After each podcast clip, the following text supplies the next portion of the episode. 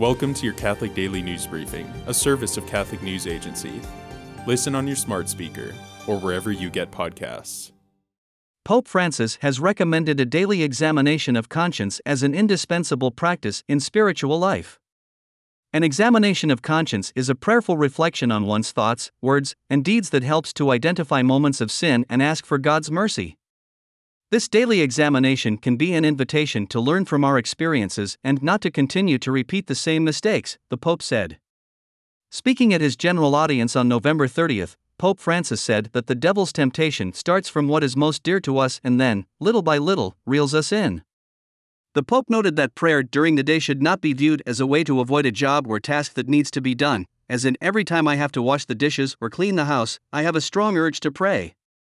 Prayer is not an escape from one's responsibilities, he said. On the contrary, it is an aid in realizing the good we are required to do, here and now.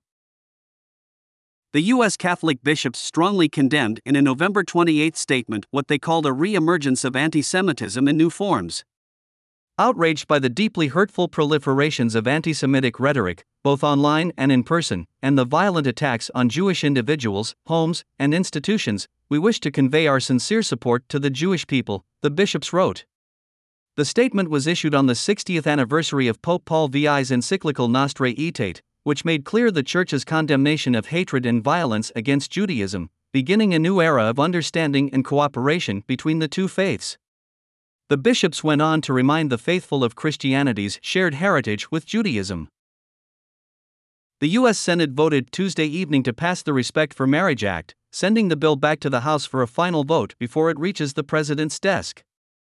The bill, which would repeal the 1996 Defense of Marriage Act and provide for federal recognition of same sex marriages, has drawn criticism from Catholic leaders for not providing strong enough legal protections for individuals who believe marriage to be between one man and one woman, as taught by the Catholic Church.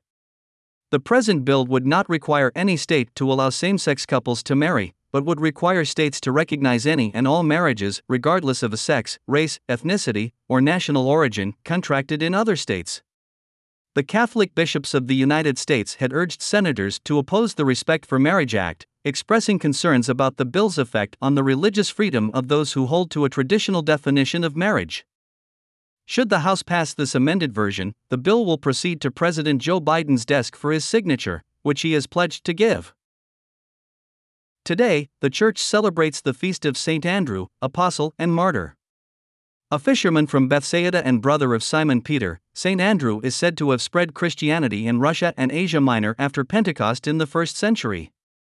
He was crucified by the Romans in Greece on an X shaped cross, which is now his distinctive symbol as well as the symbol of Scotland, of which he is the patron. Thanks for joining us. For more, visit CatholicNewsAgency.com.